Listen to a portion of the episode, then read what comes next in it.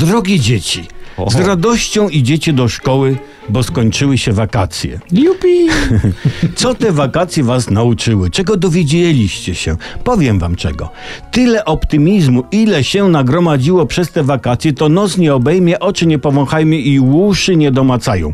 My jako Polska odnieśliśmy dzieci kolejny znaczący sukces geograficzny. A tak, tak, nasz pan prezydent utworzył nowe państwo.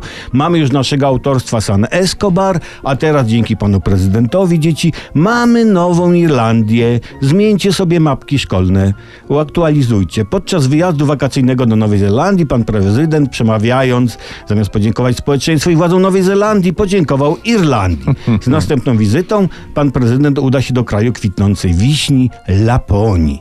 W wakacje byliśmy świadkami wielkiego sukcesu polskich piłkarskich drużyn klubowych biorących udział w pucharach. One wywalczyły sobie olbrzymią zdobycz socjalną, a mianowicie wolne czwartki. Dzięki czemu większą uwagę będą mogły poświęcić na rozgrywki krajowe, co jest świadectwem wysokiego patriotyzmu, z którego trzeba brać przykład.